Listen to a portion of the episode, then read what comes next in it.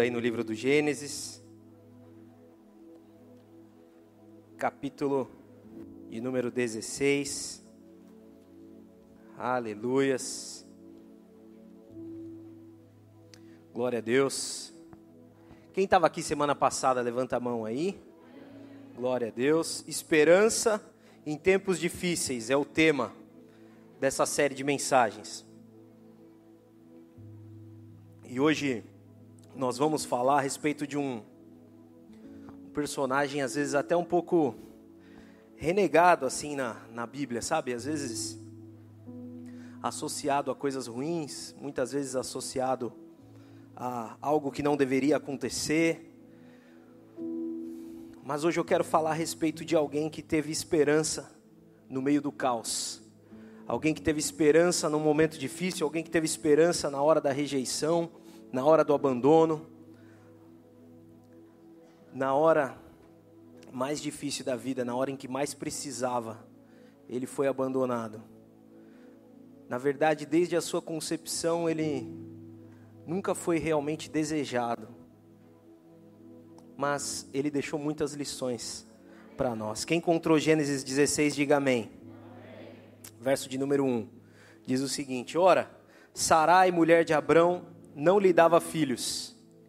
Tendo, porém, uma serva egípcia, por nome Agar, disse Sarai a Abrão: Eis que o Senhor me tem impedido de dar à luz filhos.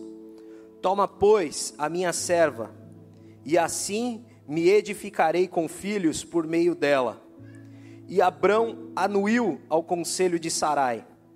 Então Sarai, mulher de Abrão, tomou a Agar, egípcia, sua serva, e deu-a por mulher a Abrão, seu marido, depois de ter ele habitado por dez anos na terra de Canaã. Ele a possuiu e ela concebeu. Vendo ela que havia concebido, foi sua senhora por ela desprezada. Disse Sarai a Abrão: Seja sobre ti a afronta que se me fez a mim. Eu te dei a minha serva para possuíres ela, porém, vendo que concebeu, desprezou-me. Julgue o Senhor entre mim e ti. Respondeu Abrão a Sarai: A tua serva está nas tuas mãos. Procede segundo o melhor te parecer. Sarai humilhou-a e ela fugiu de sua presença. Tendo achado o anjo do Senhor junto a uma fonte de água no deserto, junto à fonte no caminho de Sur, disse-lhe: Agar, serva de Sarai, de onde vens e para onde vais? E ela respondeu: Fujo da presença de Sarai, minha senhora.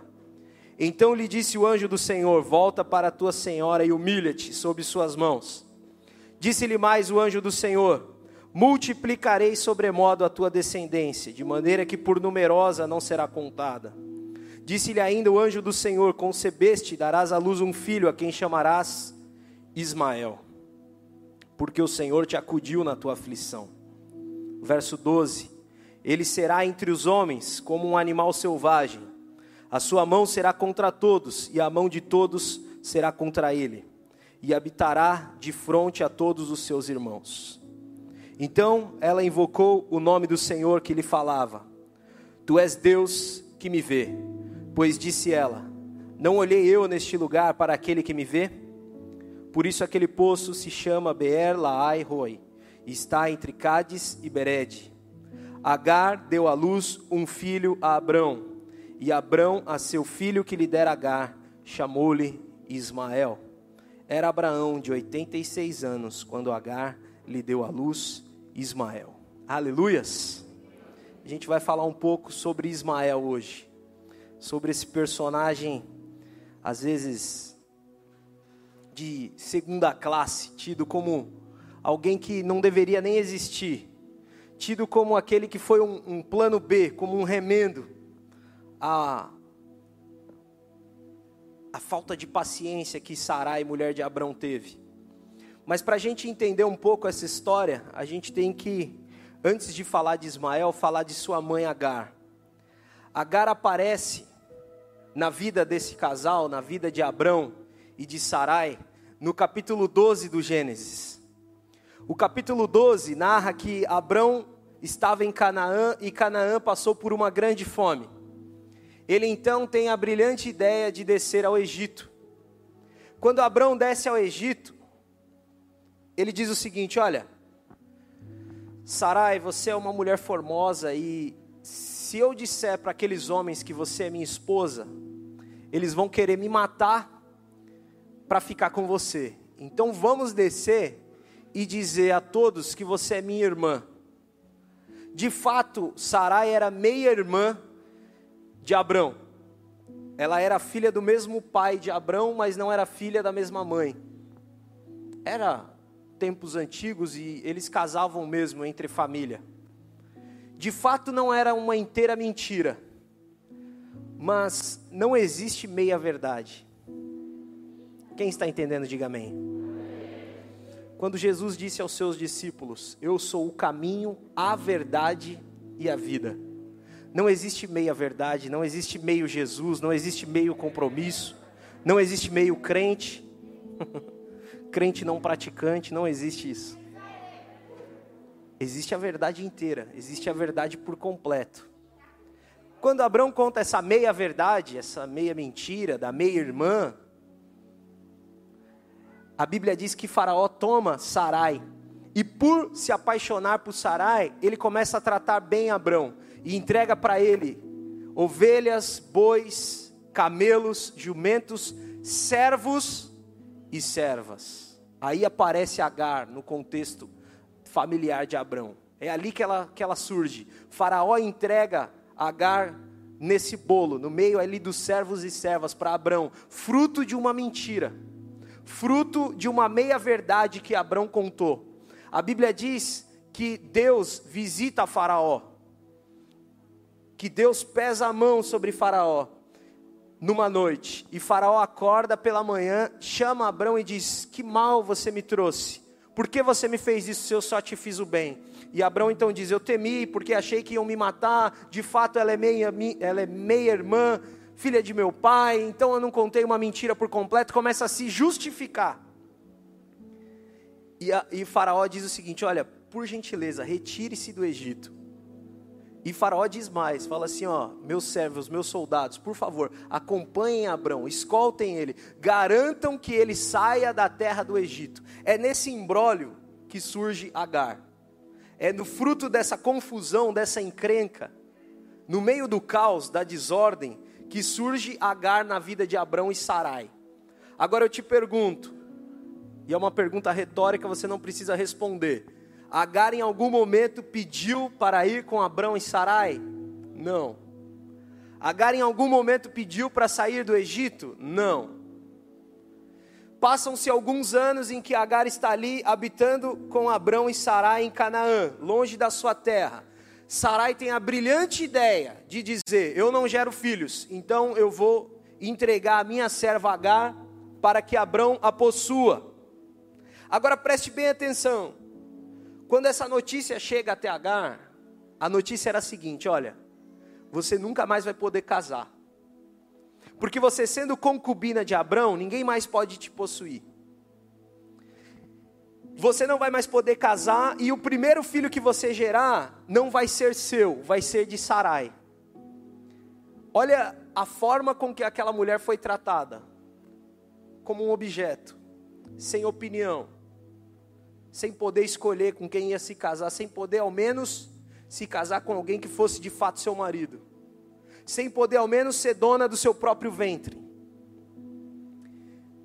E a Bíblia diz que é nesse contexto de desolação, nesse contexto de tempos difíceis, como é o tema dessa, dessa série de mensagens, em que Abrão possui Agar, Abrão coabita com Agar, e vendo ela que concebeu, começou a olhar com desprezo para Sara. Mas é claro que ela começa a olhar com desprezo para Sara. Poxa vida, a mulher tomou todos os sonhos que Agar tinha. A mulher tomou todos os planos e projetos que ela podia vir a ter, porque mesmo sendo escrava, ela poderia se casar com outro escravo, poderia se casar com alguém ali do acampamento de Abrão. E vendo ela que concebeu, ela começa a olhar com desprezo a Sarai. E Sarai, que foi a, a mandante do crime ali, a que teve a brilhante ideia de entregar Agar para Abrão, começa a se sentir enciumada, se sentir preterida. E aí ela muda de ideia, tratando Agar como o objeto que ela sempre enxergou. Olha, não quero mais, ela é descartável. Eu não quero mais Agar na minha vida. E Abraão diz o seguinte: Olha, a serva é sua, você faz o que você bem entender. E a Bíblia diz, como nós lemos, que Sarai começa a humilhar Agar. E ela humilha de um tanto, ela humilha tanto aquela mulher, aquela Sarai, a Sarai humilha tanto Agar, que Agar foge da presença de sua senhora.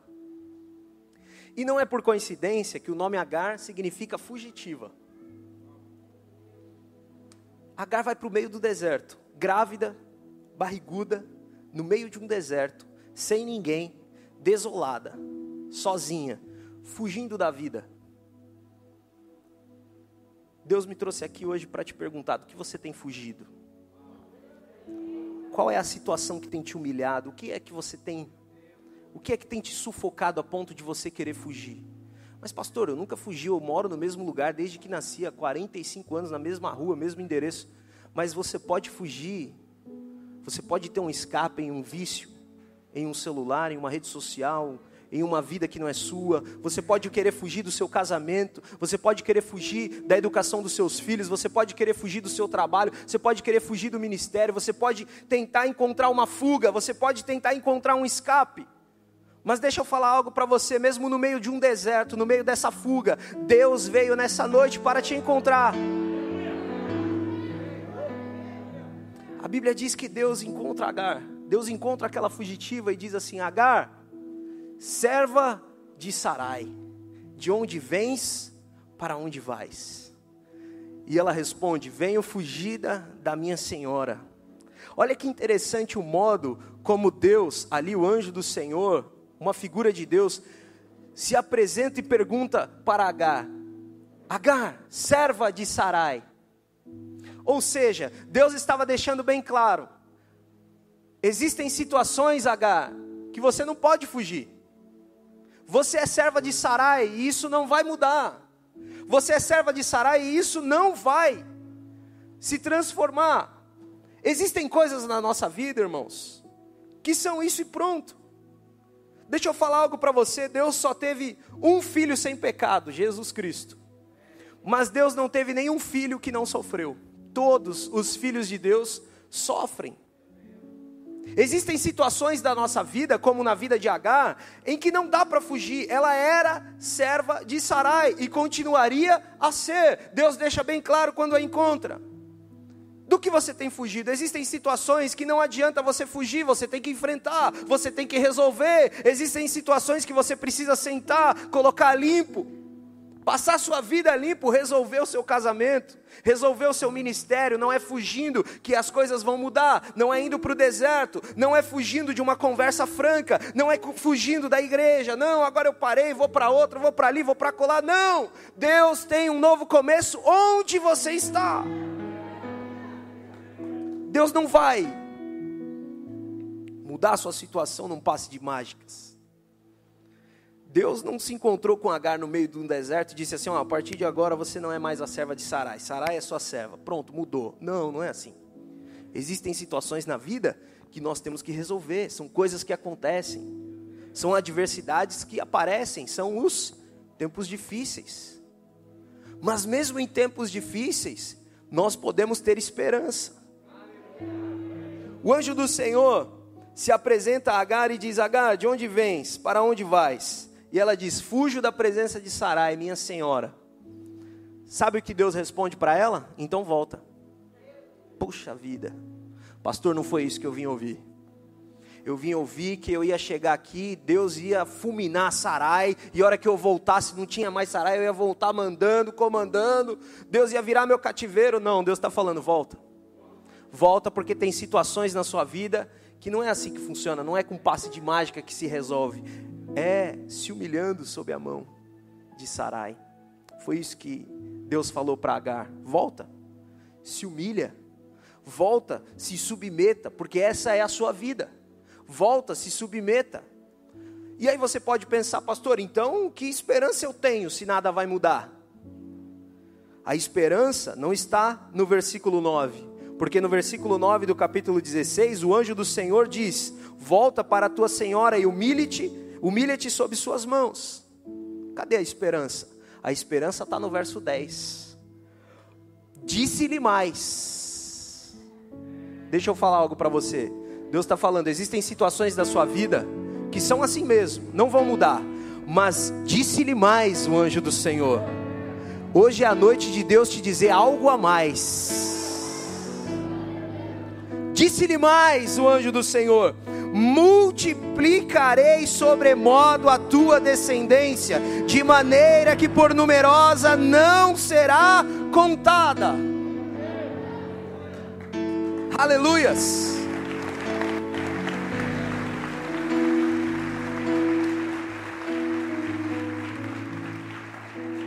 Disse-lhe mais. Nessa noite, Deus está te dizendo algo a mais. Existem humilhações que você vai ter que passar, que eu vou ter que passar, é a vida. É a vida. O pastor não falou? Quem aqui já atrasou um boleto? Quem aqui já ficou sem conseguir pagar uma conta? É a vida, são situações que às vezes até nos humilham. Mas Deus tem algo a mais para nós. Deus estava falando para aquela fugitiva, Deus estava falando para Agar: para de fugir, volta, se humilha, porque mesmo depois dessa humilhação, eu vou multiplicar sua descendência, e vai ser tão numerosa que ninguém vai poder contá-la. Agar diz o seguinte: Obrigado, Senhor, tu és o Deus que me vê. Tu és o Deus que vê a minha aflição. Enquanto eu estava debaixo da mão de Sarai, o Senhor me viu. Deus te viu, meu amado, você sendo humilhado, você sendo preterido, você sendo tratado como coisa, como objeto. Deus te viu, Deus te viu. E aí Deus fala para Agar assim: ó, eu não só vi, coloca o nome do menino de Ismael, que significa Deus ouve. Deus não só te vê, Deus te ouve. Deus ouviu a sua oração, Deus viu a sua humilhação e Deus vai mudar sim a sua situação. Aleluias. Ela volta para casa e diz: Deus me vê. E além de Deus me ver, Deus escolheu o nome do meu filho. Irmão, uma coisa é você ter o nome escolhido pelo pai, pela mãe, pelo avô, pela avó. Outra coisa é Deus escolher o seu nome. Quem escolheu o nome para Ismael não foi a mãe, não foi o Abraão, seu pai. Quem escolheu o nome para Ismael foi o próprio Deus. Agora eu te pergunto: Ismael era plano de Deus? Era da vontade de Deus que isso acontecesse? Talvez não. Mas nada foge do controle do nosso Senhor. Quando aquele menino foi concebido, a vida está na mão de Deus. A vida está na mão do Senhor. Olha que interessante. Nós lemos sobre o nascimento de Ismael. Pule, por gentileza, para o capítulo 21. Os anos passam. A Bíblia diz que Ismael nasce enquanto Abraão tem 86 anos. Quando Abraão faz 100 anos de idade, nasce Isaac, o filho de Sara. Ismael tinha aproximadamente 14 anos quando Isaac nasceu. Olha o que a Bíblia fala no capítulo 21 do Gênesis, verso de número 8. Isaac cresceu e foi desmamado. Então, aqui, três, dois, três anos. Nesse dia em que o menino foi desmamado, deu Abraão um grande banquete. Verso 9 do capítulo 21. Vendo Sara que o filho de Agar, a egípcia, o qual ela dera à luz a Abraão, caçoava de Isaac. Disse Abraão: Rejeita esse escravo e seu filho porque o filho dessa escrava não será herdeiro com Isaac, meu filho. Pareceu isso muito penoso, muito pesado aos olhos de Abraão, por causa de seu filho Ismael. Verso 12: Disse, porém, Deus a Abraão: Não te pareça isso mal por causa do moço e por causa da tua serva. Atende a Sara em tudo que ela te disser, porque por Isaque será chamada a tua descendência. Olha Deus concordando com Sara. Pode mandar eles embora, manda eles para o deserto. Poxa vida, agora sim o tempo ficou pior do que antes.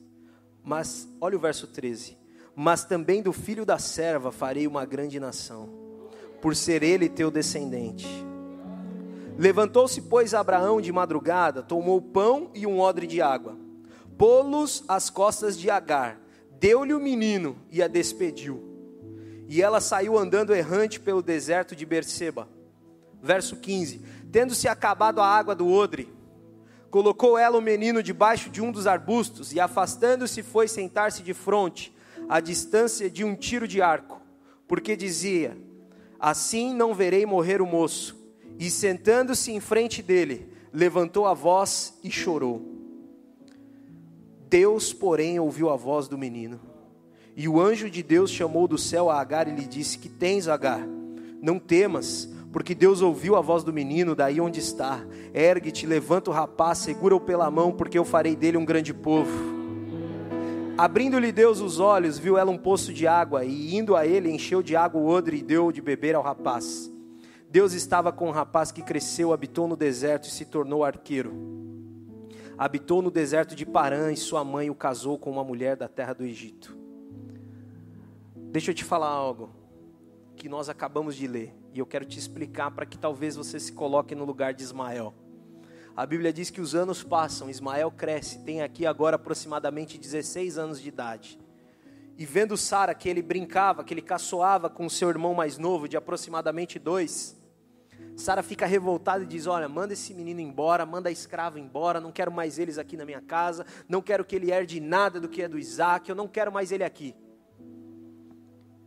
E a Bíblia diz que Abraão sentiu um peso no coração porque era seu filho. Mas Deus diz a Abraão: atende o que Sara falou, pode despedir eles.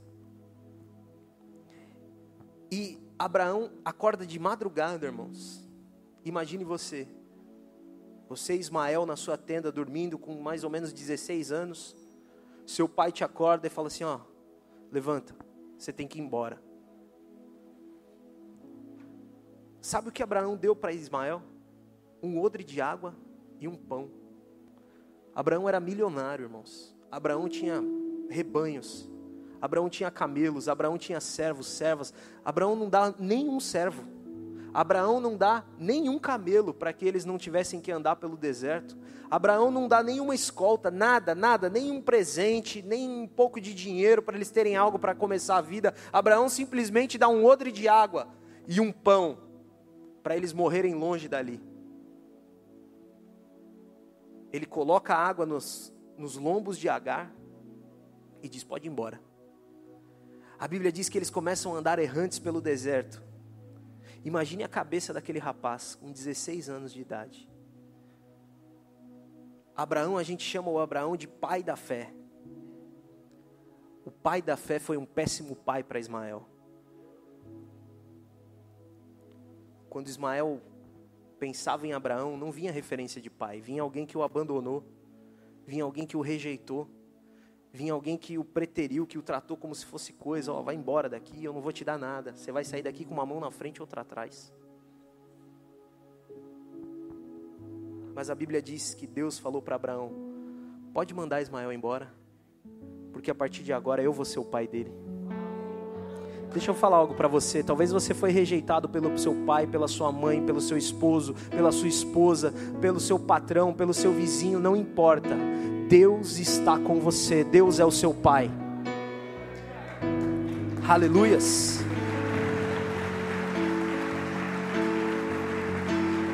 Olha só.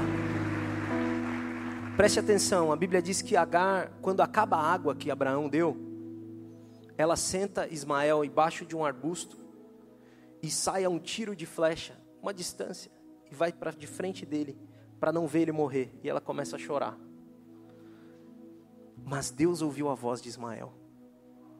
Eu imagino Ismael naquele deserto dizendo assim: Senhor, quando eu estava na barriga da minha mãe, eu vim parar nesse deserto. Quando eu ainda estava na barriga da minha mãe, eu estava aqui sem ninguém, só a minha mãe, eu e o Senhor. Eu preciso de um milagre agora. Eu preciso que o Deus que nos vê, o Deus que ouve, o Deus que me deu o meu nome, o Deus que registrou o meu nome, eu preciso que o Senhor me ouça agora, porque senão eu vou morrer. Deixa eu falar algo para você. Na certidão de nascimento de Ismael não tinha o nome de Abraão, mas tinha o nome do Senhor. Você tem Deus, irmão. Você não precisa de mais nada. Você não precisa de indicação. Você não precisa do carinho. Você não precisa do amor. Se você tiver Deus, isso basta. E Deus nunca te abandona. Deus nunca te rejeita. Deus nunca vai te abandonar. Aleluias!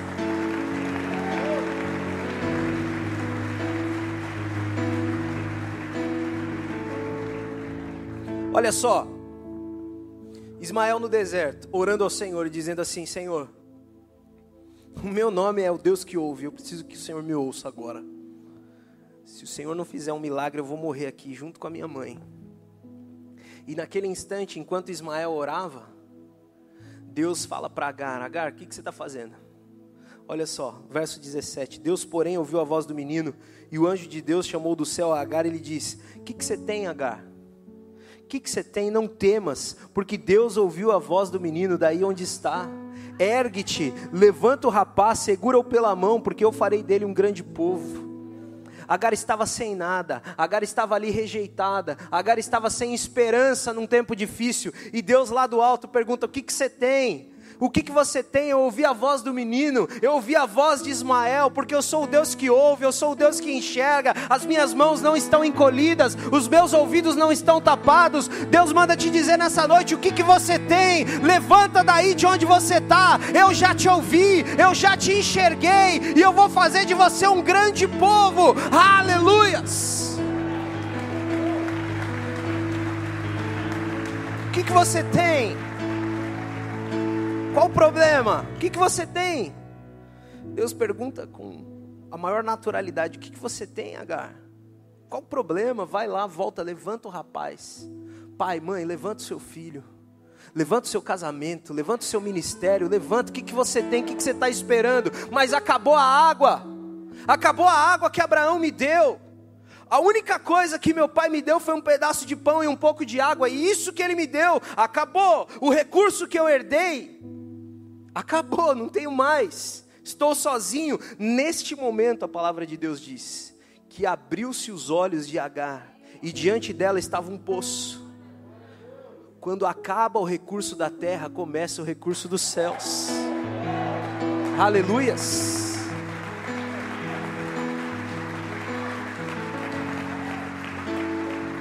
Deixa eu falar algo para você que talvez foi traído, abandonado, rejeitado. Quando acaba a água da rejeição, começa a água do acolhimento, começa a água do carinho.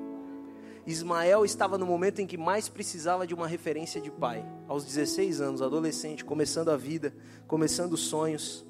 E quando ele mais precisava de alguém para o impulsionar, ele teve alguém que o abandonou. Quando ele mais precisava de alguém para o erguer, a mão de um pai ali para o erguer, ele não teve, ele só tinha mãe, só tinha Agar. Mas a Bíblia diz que no verso, no verso de número 20, Deus estava com um rapaz. Abraão não estava com ele. O pai da terra não estava, mas Deus estava com um rapaz. Deixa eu repetir para você: talvez o seu pai não esteja, sua esposa não esteja, seu marido não esteja, não esteja seu pai, sua mãe, não importa. Deus está com você. Deus estava com o rapaz. Deus estava com Ismael. Preste bem atenção nisso. Verso 20. Deus estava com o rapaz, vírgula, que cresceu. Você quer crescer, irmão? Basta estar com Deus mas eu não tenho ninguém que me indique, como o homem do poço, não tenho ninguém que me jogue no poço, não tenho ninguém que me ajude. Não precisa, Deus está com você, você vai crescer, porque é Ele quem dá o crescimento. Não precisa de recurso, de indicação, não precisa de nada. Você só precisa de Deus. Deus estava com um rapaz que cresceu, habitou no deserto e se tornou arqueiro, se tornou flecheiro. Deixa eu falar algo para você o lugar do abandono se tornou o lugar da honra de Ismael. Abraão enviou Ismael para o deserto achando que ele estava indo sozinho com Agar. Ele não estava sozinho. Deus estava com o rapaz. Deus está com você. Não importa se quem, se alguém te abandonou, se alguém que devia, deveria ter te ajudado, te estendido a mão, não estendeu. Ainda mais em um momento difícil. Mas em tempos difíceis, irmãos, você ainda pode ter esperança, porque Deus não te rejeita. E às vezes a gente fala assim: olha, Ismael ali, coitado, foi um plano B, Ismael não deveria ter nascido. Irmão, Deus tinha um plano para Ismael. A Bíblia diz que Deus falou isso para Abraão: olha, a sua descendência vai ser chamada em Isaac. A sua descendência vai ser contada em Isaac. Mas eu farei de Ismael um grande povo. Deus tem um plano para você. E não tem nada a ver com o plano do seu irmão, não tem nada a ver com o plano do seu vizinho, não tem nada a ver com o plano do seu pastor, não tem nada a ver com o plano do seu líder. Deus tem um plano para você. Não é só Isaac que é um grande povo, você também vai ser um grande povo. Talvez você seja o filho da serva, não o filho da esposa, não importa. Deus tem um grande plano para você, porque o Deus que nós servimos não faz acepção de pessoas. Vinde a mim, todos vós que estáis cansados e oprimidos, e eu vos aliviarei. Não importa se você é o filho da serva, Deus tem um plano para você. Deus tem um futuro para você. Não importa, sou o filho da serva, pastor. Eu sou aquele que não foi desejado, eu sou fruto de um acidente, ninguém me queria, não era para eu estar vivo, era assim, porque quem escreve a sua história é Deus. Quem escolheu você foi Deus.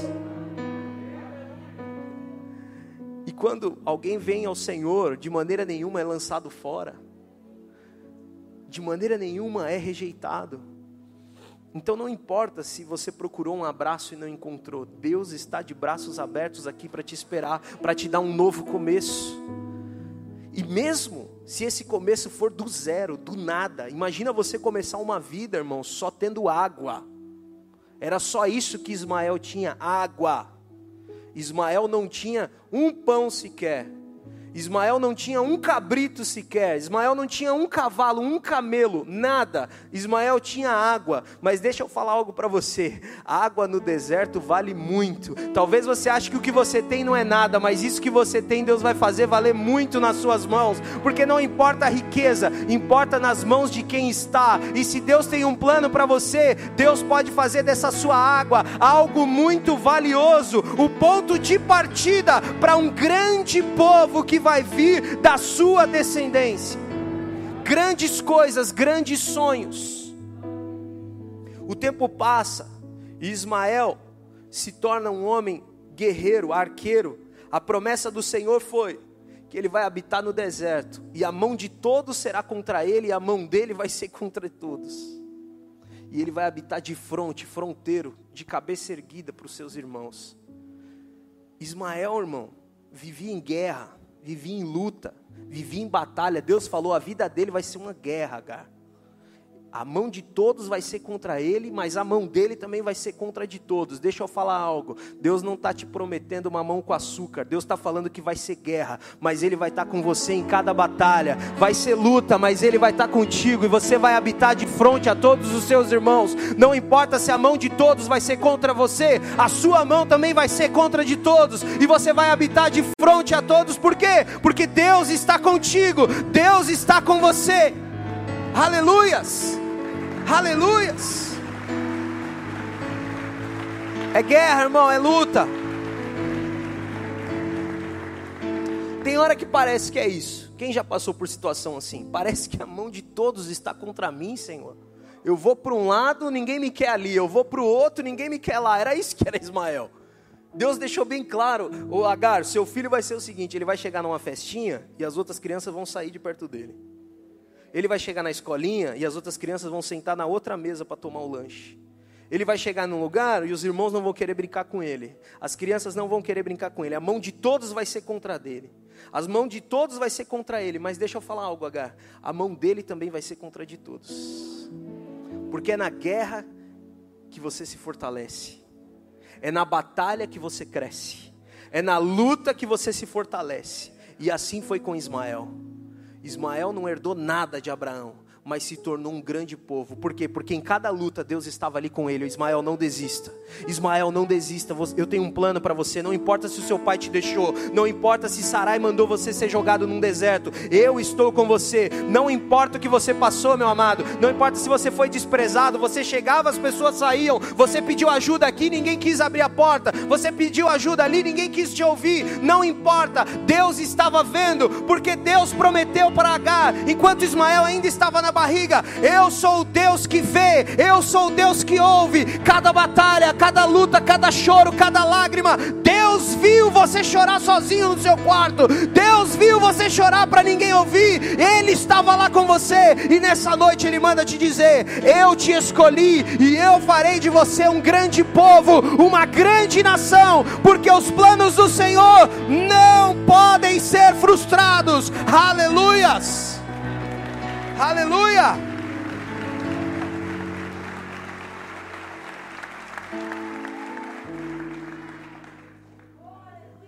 Os planos de Deus não podem ser frustrados. Deus estava deixando claro para Agar: não adianta você bater na porta de ninguém, Agar. Não adianta você pedir ajuda para ninguém, ninguém vai te ouvir. Ninguém vai te ver. Ninguém vai te notar. Ninguém vai querer investir em Ismael. Mas deixa comigo. Eu vou ser o pai dele. Deixa comigo, eu vou registrar esse menino. Eu vou estar com ele, ele vai crescer. Deixa eu falar algo para você. Deus te registrou, Deus te adotou. Deus investiu em você. Ah, pastor, ninguém quis investir em mim. Meu pai nunca me deu nada, não importa. Deus quis investir em você, é por isso que você está aqui. Ah, pastor, ninguém me ajudou a estudar, ninguém me ajudou, não importa. Deus estava te ajudando em cada momento e vai continuar te ajudando. Deus estava com Ismael, por isso que ele cresceu. Olha o que a Bíblia diz no Gênesis 25 para a gente encerrar. Gênesis capítulo 25 verso de número 16. São estes os filhos de Ismael, e estes os seus nomes, pelos seus castelos e pelos seus acampamentos, doze príncipes de seus povos. E os anos da vida de Ismael foram cento e trinta e sete, e morreu e foi reunido ao seu povo. Habitaram desde Avilá até Sur, que olha para o Egito como quem vai para a Síria. Ele se estabeleceu de frente a todos os seus irmãos. Naquela versão tá, e viveram em hostilidade contra todos os seus irmãos. A vida de Ismael, irmão, foi uma batalha, uma guerra, desde que nasceu até morrer. Mas aquele rapaz, filho de mãe solteira, abandonado pelo pai, sem referência, sozinho, se tornou pai não de doze Zé Ninguéms, não de doze manés, não. Ismael, aquele que não teve referência alguma, se tornou pai de doze príncipes. Se você foi abandonado, Deus vai te tornar alguém que acolhe. Se você foi ferido, Deus vai te tornar alguém que cura. Se você foi abandonado, traído, você vai se tornar alguém que traz alegria, que traz bálsamo. Se você foi abandonado, Deus quer te tornar alguém que acolhe as pessoas que também foram abandonadas. Ismael não tinha referência de pai, mas se tornou pai de doze príncipes. Viveu sim em hostilidade, mas aquele rapaz que tinha uma família totalmente desfuncional, filho de mãe solteira, sozinho num deserto, quando morre, é reunido ao seu povo. Que povo? Não tinha nem família e agora tem povo. Deixa eu falar algo para você. Deus é especialista em mudar situações. Não importa como começa, o que importa é como termina. Ele começou sozinho, mas terminou pai de um grande povo. Doze príncipes Deus entregou para ele. Olha a geração, olha o presente de Ismael. Imagina Ismael na ceia. Não existia Natal ainda, não tinha Jesus. Mas imagina Ismael comemorando ali uma grande ceia, com doze príncipes cada um com um castelo, cada um com terras, com posses, com prosperidade, e ele dizendo assim para os seus filhos: Olha, eu saí do nada, eu fui abandonado, eu fui para um deserto, mas agora eu tenho vocês, eu era sozinho, mas agora eu tenho um povo para chamar de meu, eu tenho um povo para chamar de minha descendência. É isso que Deus faz, irmão. Deus transforma ladrão, Deus transforma ladrão em pregador, Deus transforma prostituta em evangelista, Deus transforma endemoniado em apóstolo. É isso que Deus faz, não importa o seu começo, importa importa o que Ele quer fazer agora na sua vida, importa daqui por diante. Deus tem uma nova história para você, um novo começo hoje para a sua vida. Aleluias! Aleluias! Glória a Deus! Glória a Deus! Quem crê que Deus tem um novo começo? Pastor, nem família eu tinha, agora eu tenho povo, é isso que Deus faz. Deus pegou um assassino chamado Moisés e transformou ele num juiz. Como é que um camarada que tem ficha criminal, antecedente, capivara se torna juiz? É o que Deus faz. Deus pegou uma mulher adúltera com cinco ex-maridos e transformou ela na evangelista de Samaria. A mulher que tinha sede, que tinha ido buscar água, se tornou fonte de água viva para aquele povo. É isso que Deus faz. Deus transformou o maior perseguidor dos cristãos no maior apóstolo, naquele que abriu mais igreja, irmão. Olha o que Deus faz, não importa como você começou não, importa o que Deus quer fazer. Você é barro e ele te molda como você como ele quiser. Sabe o que o apóstolo Paulo disse? Nós somos como vaso de barro. Porque o que importa não é o nosso exterior, o que importa é o tesouro que habita dentro de nós. Ismael não tinha nem pai na certidão de nascimento, mas se tornou pai de doze príncipes. É isso que Deus quer fazer com você, irmão. Pastor, nunca fui abraçado. Você vai ser o camarada que mais abraça depois da pandemia, vai sair abraçando todo mundo. Pastor, nunca recebi um elogio, nunca recebi uma palavra de conforto. Você vai ser o maior consolidador dessa igreja, vai sair levantando o povo, porque é isso que Deus faz. Deus transforma, Deus muda a história, e Ele faz isso como Ele quer. Aleluias. Vamos orar ao Senhor em nome de Jesus. Eu sei e eu creio que Deus tem novos começos nessa noite. Existem pessoas que precisavam dessa palavra, pessoas que foram abandonadas, pessoas que foram feridas. E Deus quer te refazer nessa noite. Deus quer mudar a sua história nessa noite. Aleluia. Feche os seus olhos.